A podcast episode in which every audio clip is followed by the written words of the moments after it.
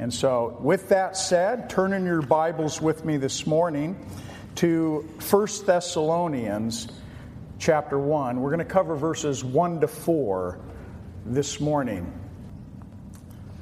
We're starting a new book. We're two years in the Gospel of Matthew, and now we're going to be covering, I don't know how long it'll take, but first and Second Thessalonians, and we're going to go through it verse by verse. I titled this morning's message, The Model Church. And when I think of the church, I don't think of a church building. We have a church building here that we meet in. It keeps the rain off of our heads, it gives us a, a place to come to. But the church is not 402 Polo Road. The church is the people that are sitting here this morning. This local body makes up Calvary Chapel Fellowship. You're the church. That's the way God sees it, not a building. He sees people, He sees hearts. And so we're going to look at a model church, the church at Thessalonica. A church really as a church body today that we should look at and say, I would like to be like that they're a great example for us to be able to follow after. We know that the Apostle Paul, that he had three missionary journeys, really four, but three that we find recorded in the book of Acts in Scripture. And we see all the various letters that he went on his way and went about these missionary journeys, that he wrote letters back to these various churches and to individual people. Well, it was on Paul's second missionary journey, uh, a missions trip that lasted somewhere between 18 months to three years. You see, the Apostle Paul was a church planter. And he went into new areas and new places and he planted churches. And he's the, really the best church planter that history records. But we can read about Paul's missionary journey here and coming into this brand new city called Thessalonica, and an area that Paul had never journeyed into before. We read about it. If you want to turn first in your Bibles to the book of Acts, I told you Thessalonians, but turn to uh, the book of Acts in chapter 15.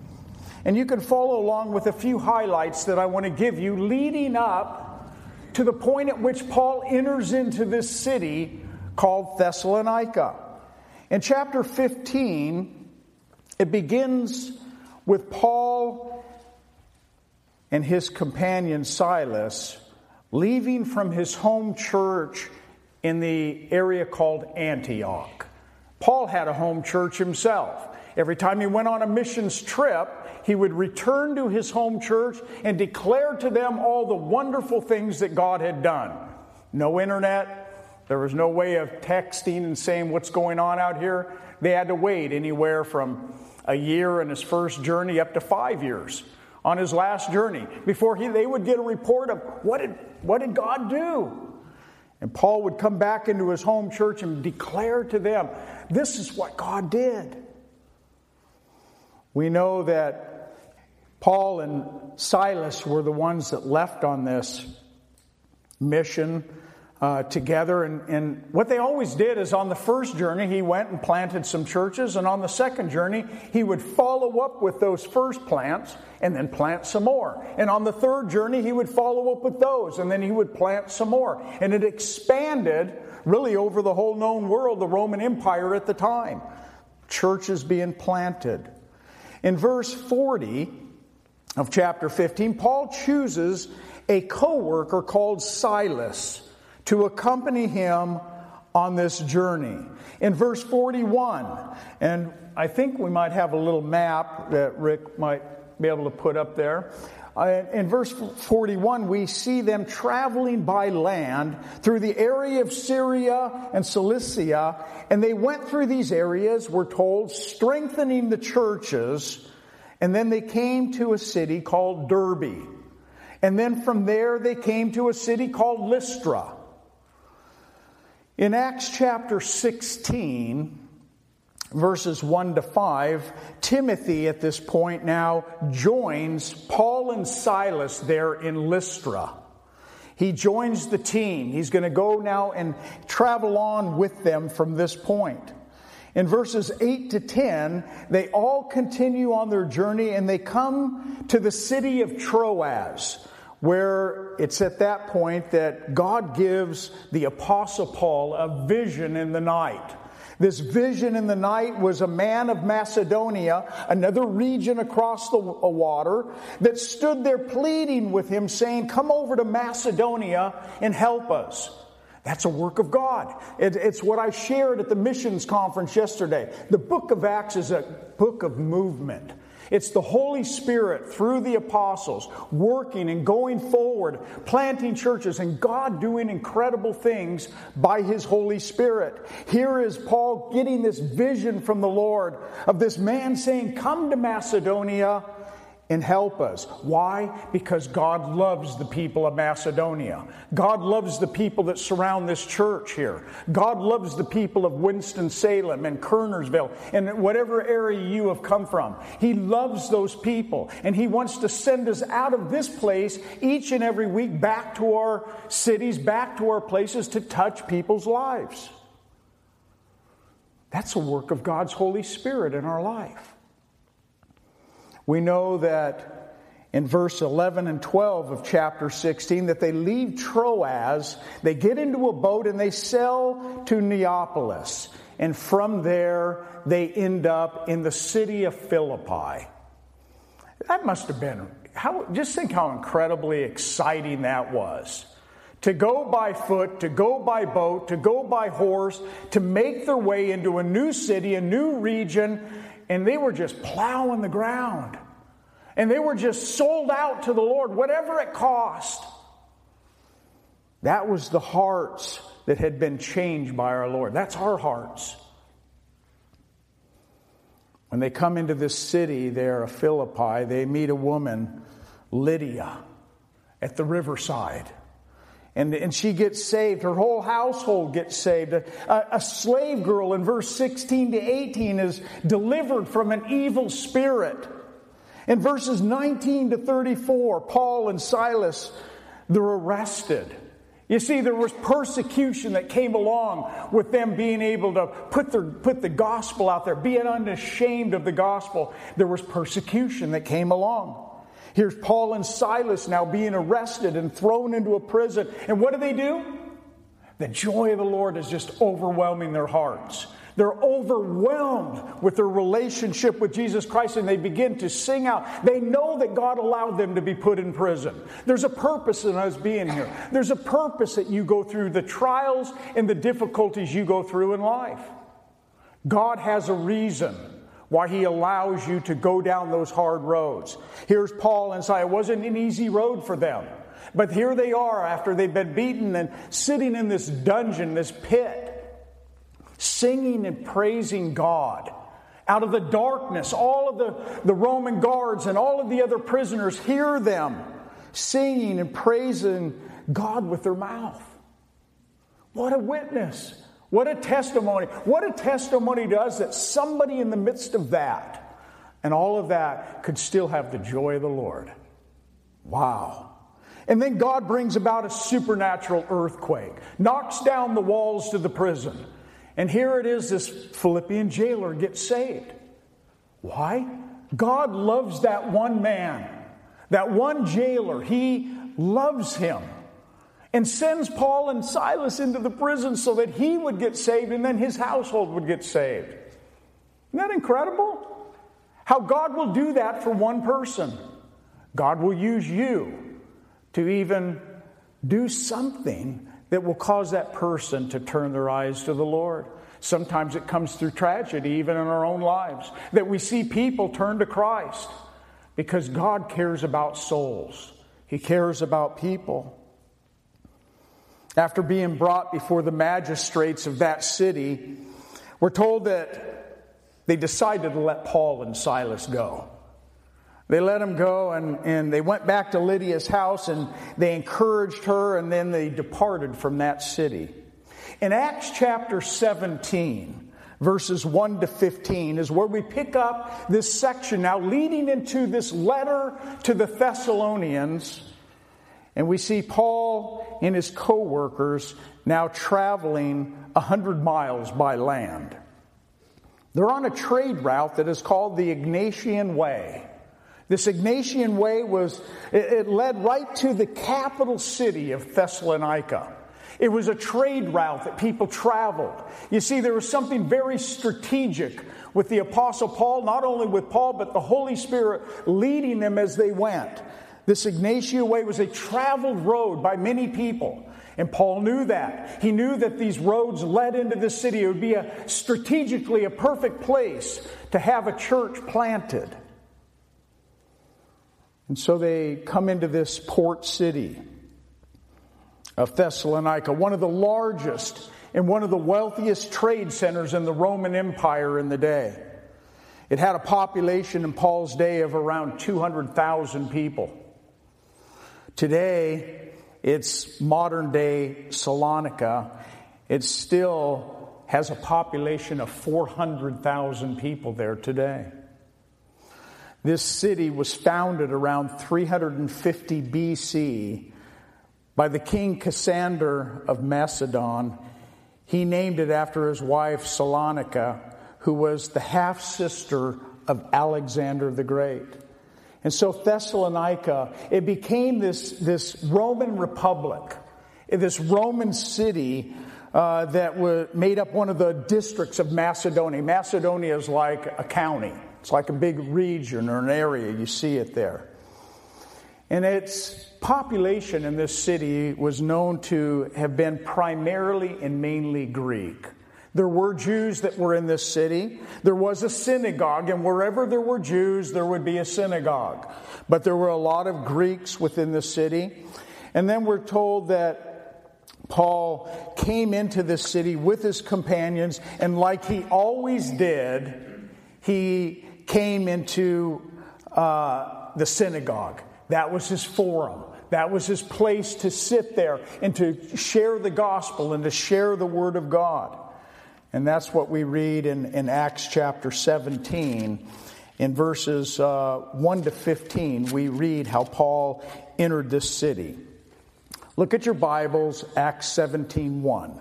Now, when he had passed through Amphipolis and Am- uh, Apollonia, they came to Thessalonica, where there was a synagogue of the Jews. Then Paul, as his custom was, went into them, and for three Sabbaths he reasoned with them from the scriptures.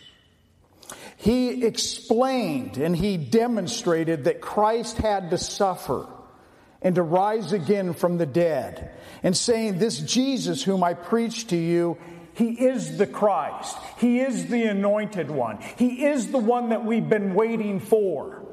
And he used and he had all the, the Old Testament scriptures to back up what he was saying. He reasoned with them, he shared with them. He is the one we've been waiting for. And he began to preach the gospel to them. We're told that in verse 4 that some of them were persuaded. And a great multitude of the devout Greeks, not a, not a few of the leading women, they joined Paul and Silas.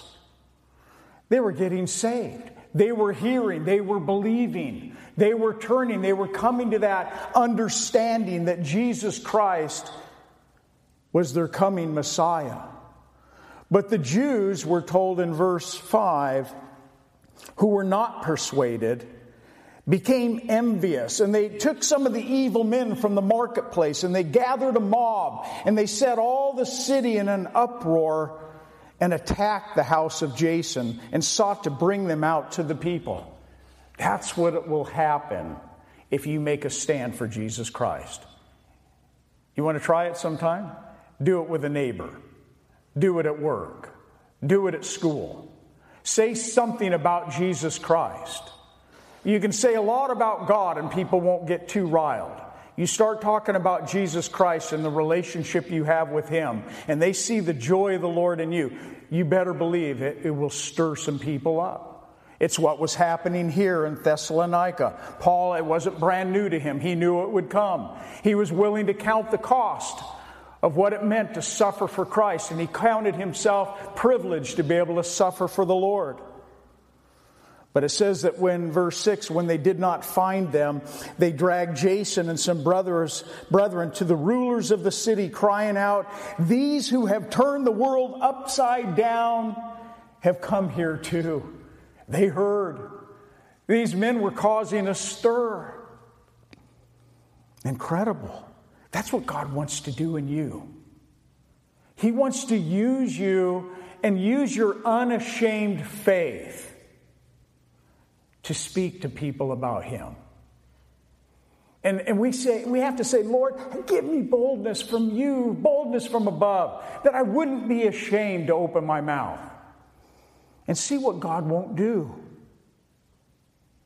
It says that Jason has harbored them, and they're these are all acting contrary to the decrees of Caesar, saying there is another King Jesus. They were trying to stir the people up against him trying to get them to attack them, give them a reason to even kill them. And they troubled the crowd and the rulers of the city when they had heard these things. And so when they had security from Jason and the rest, they let them go. Here they are, now being ran out of town. That'd be like you coming here into Winston-Salem or whatever city you live in, and you've caused such a stir in your surrounding that people are really wanting you out of town. Could you imagine that? We would like you to move out of Winston. We'd like you to get out of here because you know what? You're stirring people up, and we don't like it. Wow. Do you count that a privilege? It says, Then the brethren immediately these are the brothers that got saved there in Thessalonica. They sent Paul and Silas away by night to Berea. And, they, uh, and when they had arrived, they went into the synagogue of the Jews. They just went to the next city, ran out of town. They took the advice of the brethren, Paul and Silas. Timothy, you, you, you need to get out of, you need to get out of, your life's in danger. You need to move on. And they did, and they moved on, and they came down to the area there of Berea. And then it says, when they arrived there, that these were more fair minded than those in Thessalonica, and that they received the word with all readiness, and they searched the scriptures daily to find out whether these things were so. A whole new encounter, a whole new city, another synagogue, more people. And that's what Paul and Silas and Timothy did, just from one area to the next. We know, if you want to turn now to Thessalonians, we're only going to cover the first four verses. We know that the Apostle Paul was the author of these letters.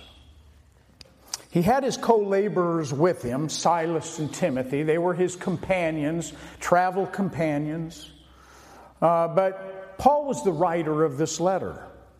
Uh, Timothy, that traveled along with uh, the Apostle Paul, he was uh, not only a co-laborer, but we read in Philippians 2:20, Paul said this about this young man, and he was a young man, that I have no one as like-minded as Timothy. You know, those kind of men, and even those kind of women within ministry are very important. Like mindedness. We're on the same page. We know why we're here. We know where we're going. We know what this is all about. We work together in unison because we're on the same page. We have the same goal. That's how Paul viewed Timothy. I could send Timothy to you, and what he would say to you would be like he was representing me. And that's the confidence and the relationship that the Apostle Paul had with Timothy. We know that this particular letter of 1st and 2nd Thessalonians was probably one of the earliest letters that the Apostle Paul wrote, possibly next to Galatians. Galatians may have been the very first letter that the Apostle Paul penned. Paul, now in uh, chapter 3, uh, he began to, and we're not going to get too far ahead in this, but I just want to explain to you what was going on when Paul and Silas and Timothy were ran out of town, ended up in Berea. Paul, at that point, then sent Timothy back to Thessalonica. Why? Because he was concerned for these brand new believers. So here's Paul going south with his men. He's in Berea. And then he sends Timothy, he says, I want you to go back to Thessalonica and I want you to go see how the brethren are doing. There's great persecution in that city. Not only was it against us, but it's against those brand new believers in Christ. Go back and check on them. He speaks of this in chapter 3 of 1 Thessalonians. In verse 1, he says, Therefore, when we could no longer endure it, we thought it good to be left in Athens alone, and we sent Timothy, our brethren and minister of God, and our fellow laborer in the gospel of Christ, to establish you and encourage you concerning your faith. That no one should be shaken by these afflictions. That was the afflictions that they were under. For you yourselves know that we are appointed for this. For in fact, we told you before when we were with you that we would suffer tribulation, just as it happened, and you know. You see, that's a good thing to tell a brand new Christian. You give your life to Christ, it won't be an easy road. You don't want to tell somebody that gives their life that now everything's going to be all rosy, everything's good. No trials anymore. You're going to have money in the bank, it's all going to be good. You don't want to tell people that. You know that from experience. It's not easy at times if you live for Christ to follow after him. He told them that it was part of discipleship. You will suffer tribulation. You saw it happen to us. It is happening to you also. And for this reason, when I could no longer endure it, in other words, he was inside, he was aching to hear how they were doing. He couldn't just call them up on the phone, he couldn't send a text off to them. I sent to know your faith, lest by some means the tempter, had tempted you, and our labor might be in vain. He was concerned for their walk, concerned for their discipleship, concerned for how well they were doing in their walks. Just as we should be if we see somebody come to Christ. How well are you doing? How's your walk? How are you growing? And we seek to disciple people when we lead them to Christ. But now that Timothy has come back, so here's Paul now in the city of Corinth. He leaves that uh, area of Athens there. He goes to Corinth on his own. He comes into that city on his own. And then Timothy comes down to him with the report of how the believers are doing there in Thessalonica. And when he arrives, it says, and now that Timothy has come to us, he's come back now from you, and he has brought us good news of your faith and love and that you always have good remembrance of us, greatly desiring to see us as we also to see you. You see this love relationship that was built in a short amount of time with these believers? These believers, they turned from their idols to serve the living and true God, we read at the end of chapter 1. And this was a real deal. These were people that were caught up into idolatry. There were Greeks and Jews. They were caught up into all these things. And the evidence of the Apostle Paul was that you have turned from your idols to serve the living and true God. You see, when somebody gives their life to Christ, and all of a sudden their life is completely changed, it's completely different, that's a good indicator this was a, a real conversion. Somebody gave, they, they put off the ways of their past, and they now they're following and serving after Christ. That's what Paul was rejoicing in. He hears this report back and he wants to encourage them. And so he sits down and he begins to pen a letter out to the believers there at Thessalonica. He wants to encourage them and build them up in their faith. He expresses his thankfulness to God for their salvation and the good example that they were being to the churches there in Macedonia. This is a brand new church. These are brand new believers. And they're being a good example to the other churches. Calvary Chapel Fellowship of Winston-Salem. I would want nothing more than for this church to stand out, to be a marker There would, there would be, that people would see it.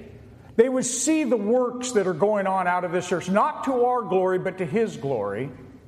And they would see something about this church that they would say, ah, I want that. I want to be there. I want to be a part of that. I see a great example in these believers. It's something I can't deny. It's not church, it's relationship. It's people living out their faith. That's the example that these believers were being there at Thessalonica.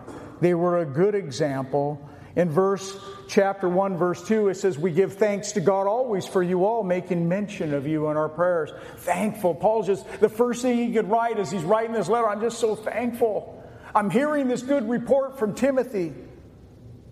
In chapter 2 verse 1 we'll read and we'll get into this that Paul had to defend his motives.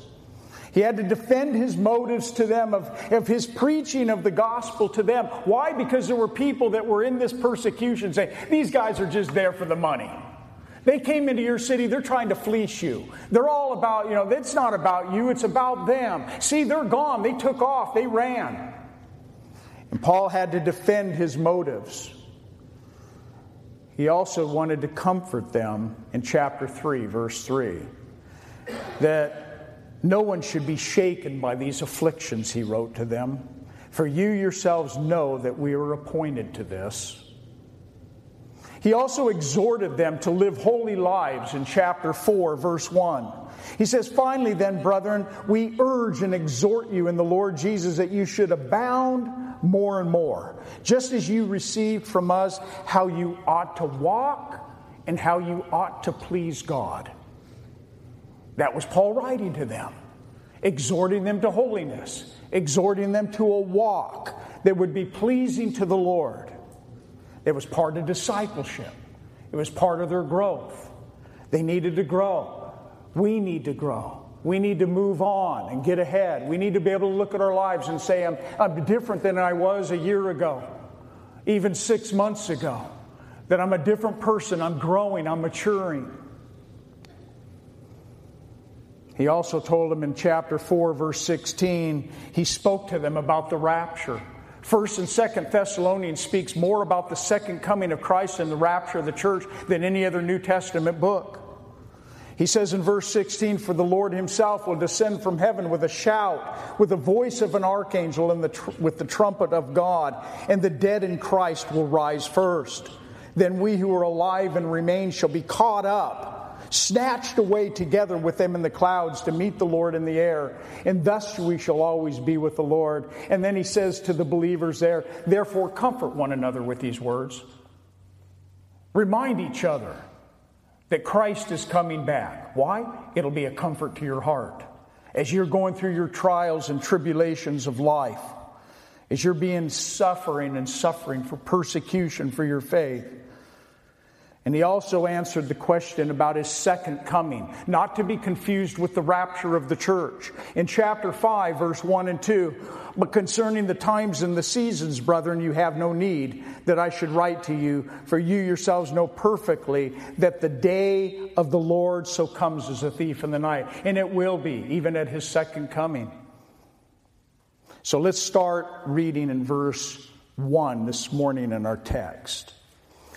Paul and Silvanus, which is Silas, and Timothy to the church of the Thessalonians in God the Father and the Lord Jesus Christ. Grace to you and peace from God our Father and the Lord Jesus Christ. We give thanks to God always for you all, making mention of you in our prayers, remembering without ceasing your work of faith your labor of love, and patience of hope in our Lord Jesus Christ in the sight of our God and Father. And then he says, knowing, beloved brethren, your election by God. That's just his opening words. That's his, that's his thankfulness of heart. This wasn't just a, a fancy way to start a letter. Uh, this is what was coming forth out of his heart, and the whole, obviously the Holy Spirit directing as he wrote this letter to them. He says, To the church at Thessalonia, uh, uh, of the Thessalonians. The church. This is the church. This is one church in Winston-Salem, not the church. This is one church. There are other fellowships of believers. It's the Greek word ecclesia. It's, it's the ones that are called out. And you know what I want to say? There's no perfect churches. Have you ever noticed that? As a matter of fact, if you're looking for a perfect church, and as soon as you walk into it, it'll become imperfect. As soon as you come through the doors, now it's imperfect. Why? Because we're all imperfect people. Every single one of us. We have failures. We don't do it perfect. We don't always do it right. And it's okay for me to say that. Why? Because you're in a body of flesh that won't always do it perfectly. You won't always minister to one another exactly like you should. But God, forgive me when I don't, and help me to do better at it, and help me to minister to one another. I pray that this church, Calvary Chapel Fellowship, is going to be a healthy body, one that are growing together in unity and love and that there's something in this place that we could all say this is a work of God, not a work of our hands.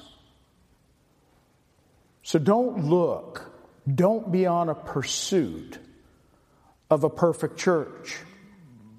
Find a place that is teaching the Word of God. Find a place where believers are in love with Jesus Christ and loving one another and willing to give of themselves and you're going to find a good place to be. When Paul writes to the church, he's not writing to a building, is he? He's writing to people. You see, we have this building that the Lord has given us here, literally. We got new windows put in it. We got new carpet here. We got new pews uh, covered. But that is not the thing that God is most concerned with. He's most concerned with those people that are sitting inside of it.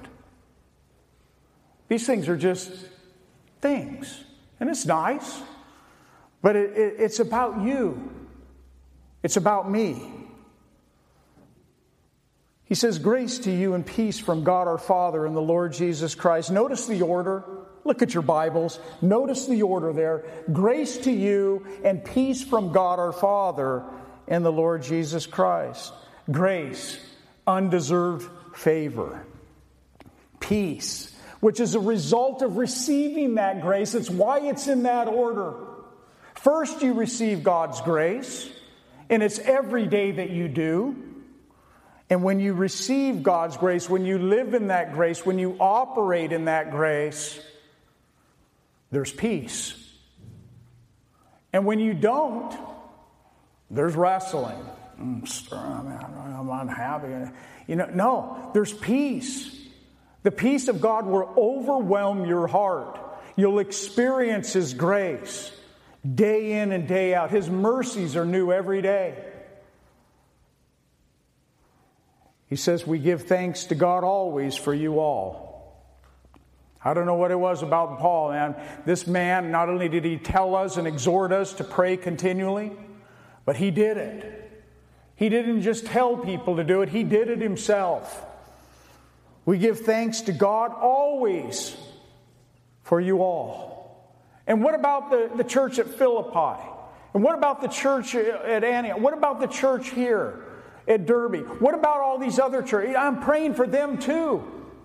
I'm praying for all of you. How would you like to be overwhelmed with that? I get overwhelmed just trying to pray for you. And let alone all the other churches. I do pray for the church back in Wales because my heart's connected there.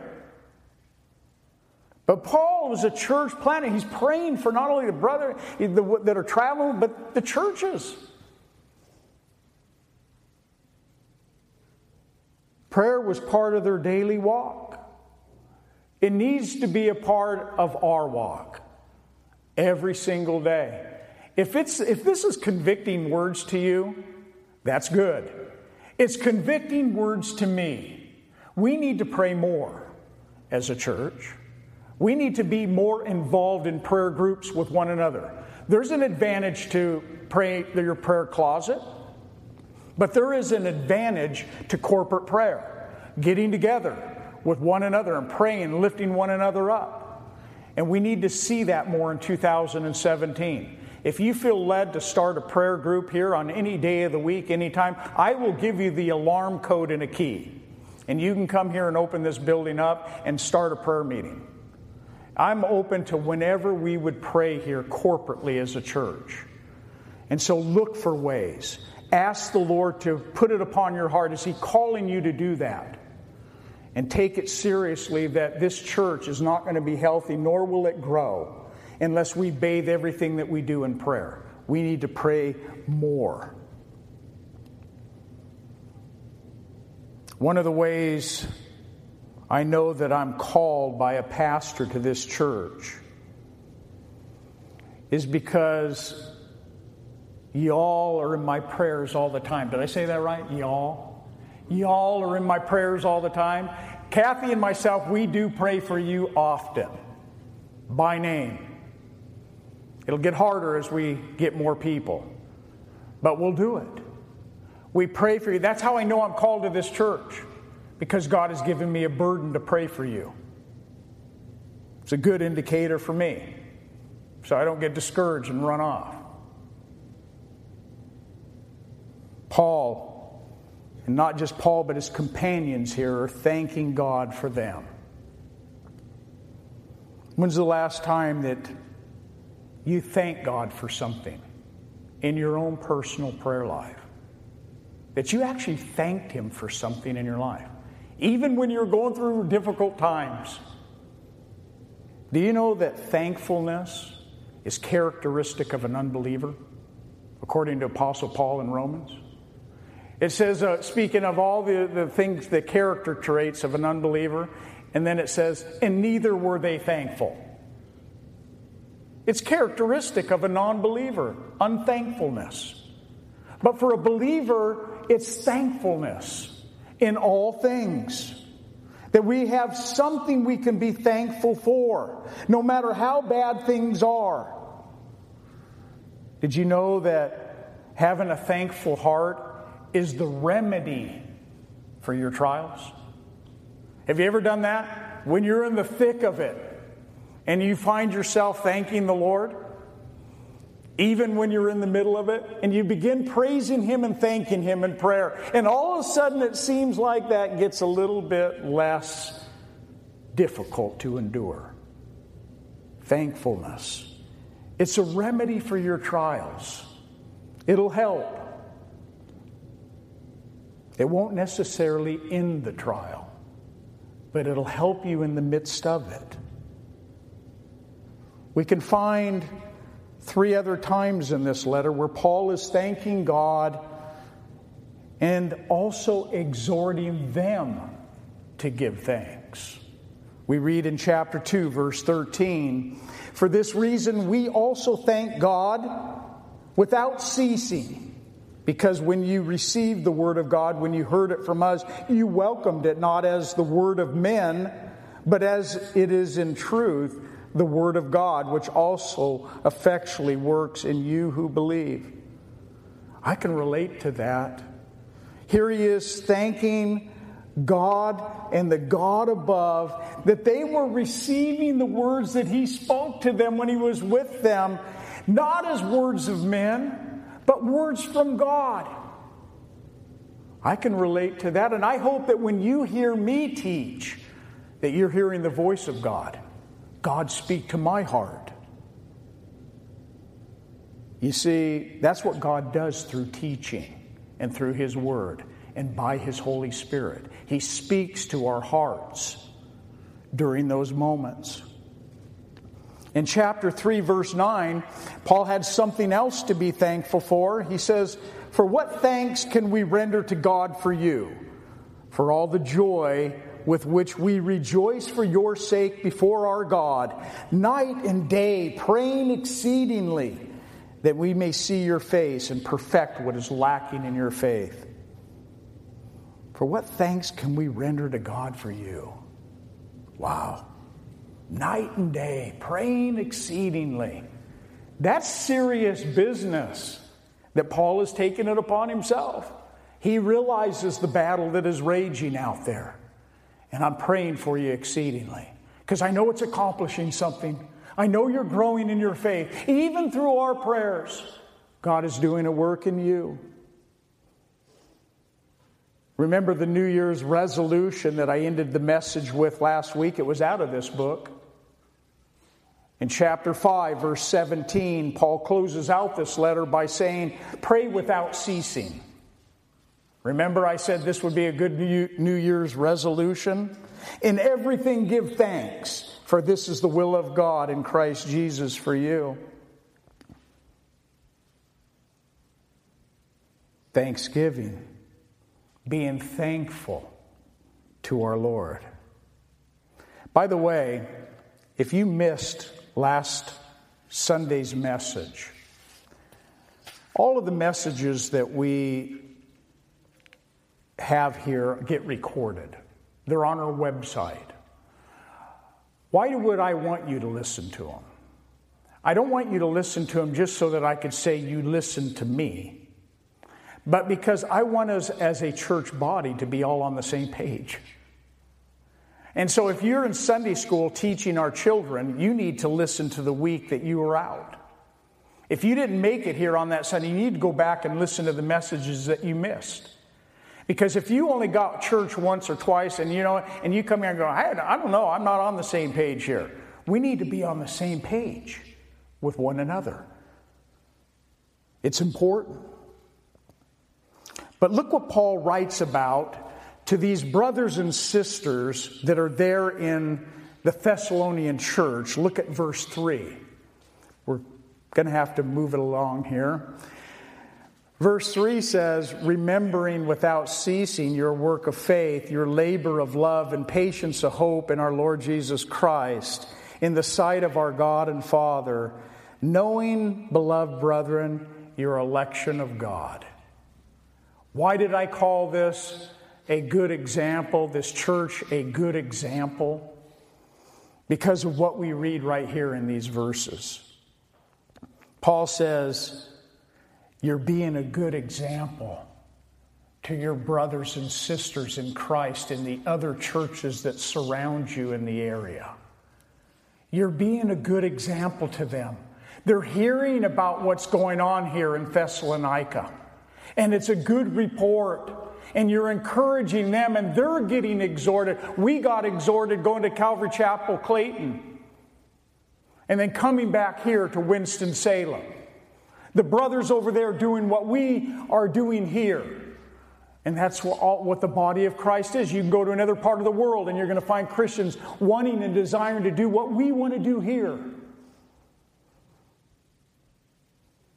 He calls them brethren in this letter, this first letter, 19 times. He uses that word brethren in the first letter. In the second letter, in just three chapters, he uses the word brethren nine times. Brothers and sisters in Christ. Uh, that's what it's about. That's how Paul saw himself connected to them in that way because of Christ. Paul says the fruit that is being seen in you is the real evidence that your conversion is real. What he, what he just wrote them, this work of faith, labor of love, and patience of hope, that's the real evidence to me. It's the report I got back from Timothy that he heard and saw in you that tells me for sure that what happened there when we were there was real. You turn from your idols to serve the living and true God. You have the work of faith, this labor of love, this patience of hope. It's being worked out in your life. It's what I desire for Calvary Chapel Fellowship. That, that, that we would be able to say the same thing of this church. You see, this work of faith, if you were to flip it around and you would call would were to say this faith that works. You say, but I'm not saved by works. I'm saved by faith in Jesus Christ. But did you know that you're called to work? You're called to come into a relationship with Jesus Christ through faith, but works will follow.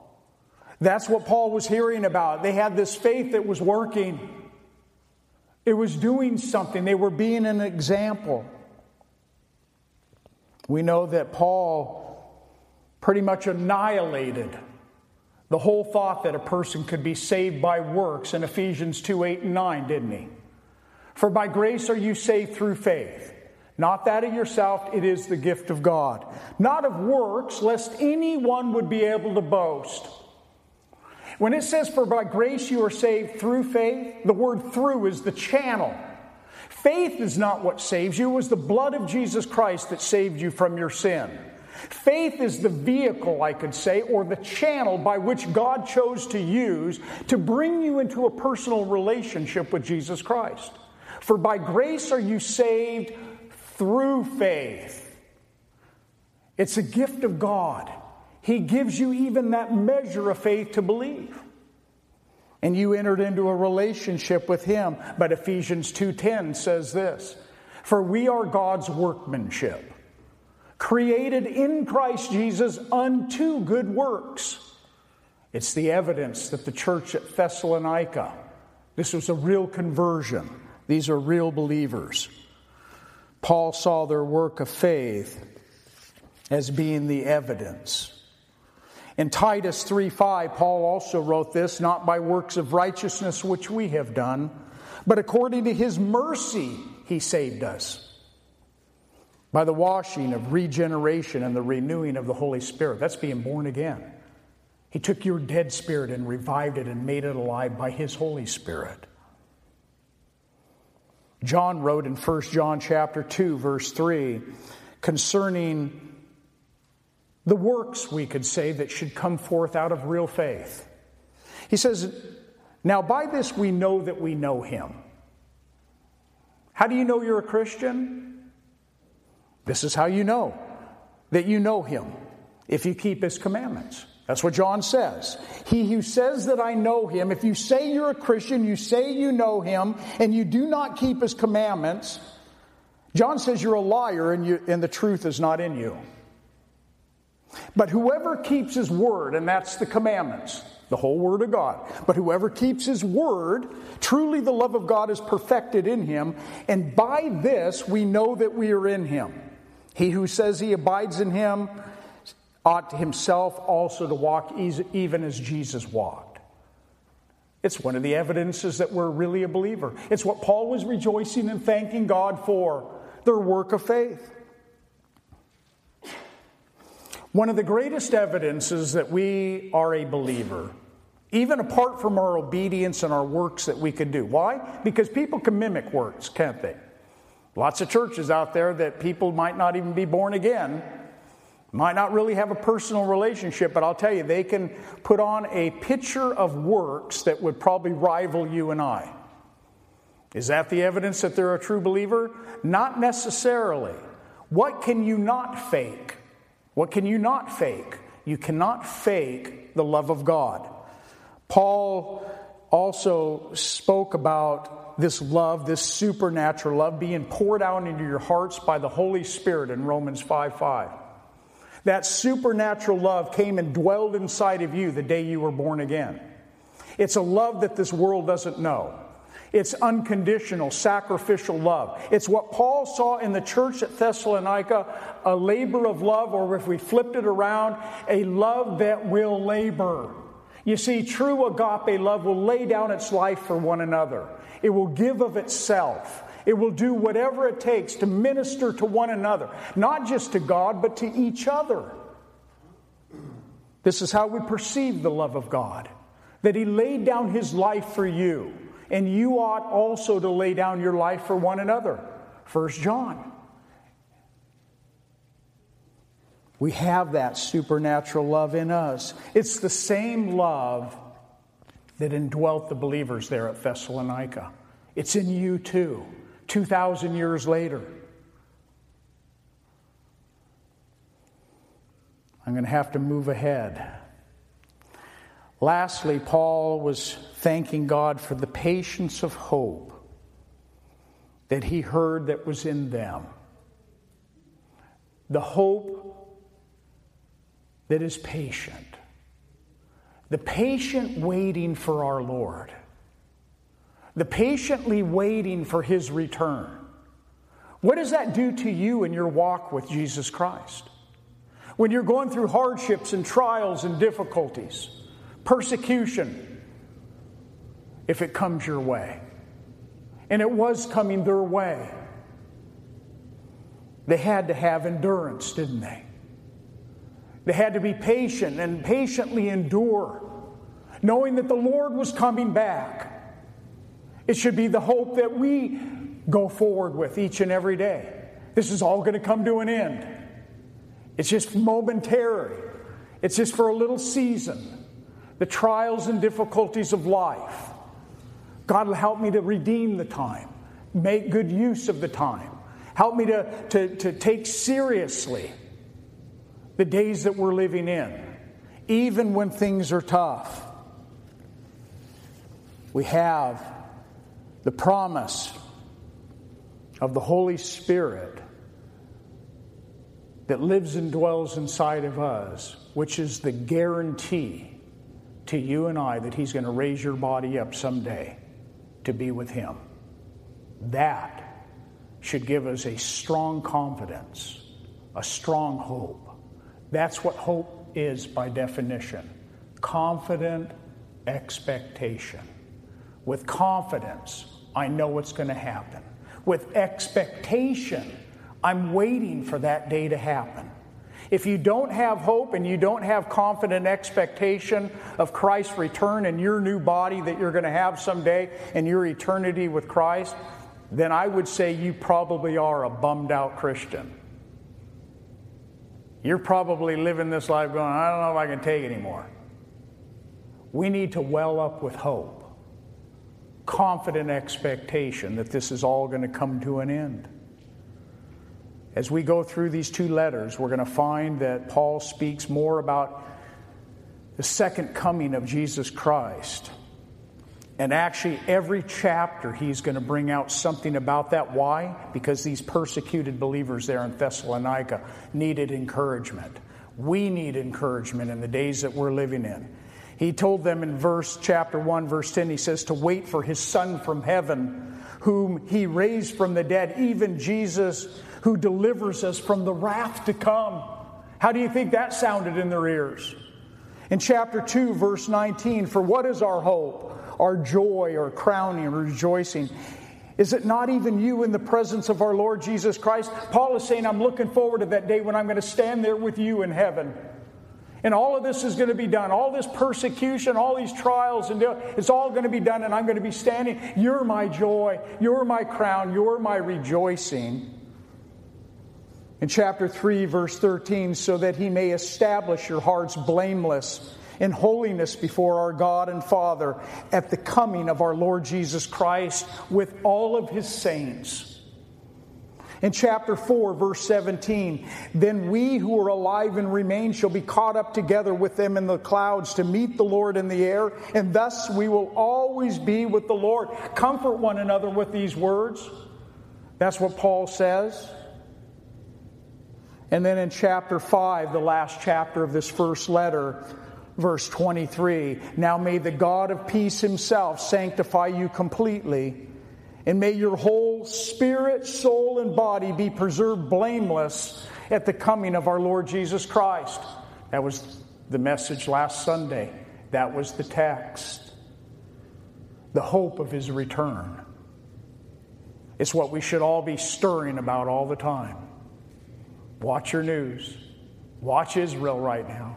Keep your eyes on uh, focused on the eternity. You know, living in light of eternity is a mindset. Paul says in Romans 8:24, "For we were saved in this hope. But hope that is seen is not hope. For why does one still hope for what he sees? For if we hope for what we do not see, then it says, then we eagerly wait for it with perseverance. In other words, it is so good. It's going to be so great. It's what we have in our future is so incredible. But we haven't seen it with our physical eyes yet. but we know it's coming. And with great perseverance, we're waiting for that day to come to pass. That's what drives you forward in this life.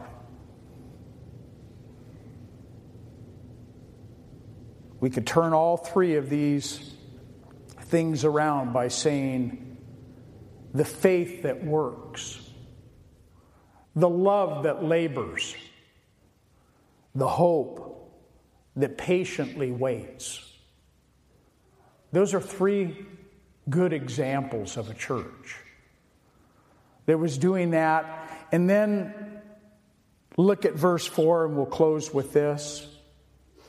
He closes with some words that are all part of this thankfulness and this rejoicing. Look what he says at your Bibles, verse 4 knowing. That word knowing means Paul knew something. What did he know? He heard a great report. He saw real evidence of their faith. And, and so he was able to write this knowing. He heard it, he heard about it. Knowing, beloved brethren, he's speaking to Christians here, your election by God. Wow. He says, I know, I know this is the real deal because of what I've heard in you. You see, when you lead somebody to Christ, and all it was was an altar call and they said a prayer and then they went back into the world and nothing ever changed, you're going, there's no comment, there's no joy in that. You see somebody give their life to Christ and they follow through and they grow and you disciple them and you see them go moving forward in their walk, you're going, wow, this is incredible. I'm invested in this person. I'm seeing them grow. I've been a part of their discipleship. It's incredible, and it just brings great joy to me. Do you see what Paul was welling up inside when he heard that report about them? Knowing, brethren, your election by God. Do you know you've been chosen by God? Think of all the people in this world that do not have a relationship with Jesus Christ, yet you do. If you're born again and you know Him as your Lord and Savior, then you've been chosen by God. Paul, writing to Ephesians in chapter 1, verse 4, says, Just as He chose us in Him before the foundation of the world did you know you've been chosen before the very foundation of the world? That we should be holy without blame before Him in love, having predestined us to adoption as sons by Jesus Christ to Himself, according to the good pleasure of His will. Wow. God chose you. And God is going to continue that work that He started in you. Father, we do come before you this morning. We are so dependent upon you. And God, for those of us maybe that are not very dependent upon you right now, God, we repent. Forgive us, Lord. I, I, Lord, I can't do anything apart from you. I'll surely fail unless I trust in you for every grace that I need in life, every grace that I need in ministry, I'll fail apart from you. Lord, would you pour out your spirit afresh upon us this morning? Each of us. Baptize us afresh with your Holy Spirit. Empower us with your powerful Holy Spirit. That we would leave this place, Lord, different. That we would sense your power. That we would go about our week, Lord, seeking to walk closer to you, seeking to spend time with you. God, forgive us for our failures. Forgive us for our compromises. Forgive us for our transgressions. Lord, we receive that forgiveness because you offer it to us every single day. And Lord, I pray that you would mend broken marriages, that you would bind together families in this church, parents with their children. Lord, that you would do a work in our midst. That as parents, we would be examples to our children. Lord, we do repent. Lord, we desire, Lord, to glorify you with our lives. Empty us of ourselves that we might be full of you. And we thank you for it. In Jesus' name we pray. Amen. We hope you have enjoyed today's study. For more information on teachings, events, worship times, and location, please visit our website, ccfwinstonsalem.com. From Pastor Greg and all of us at Calvary Chapel Fellowship, thank you for listening and being part of our study through God's Word.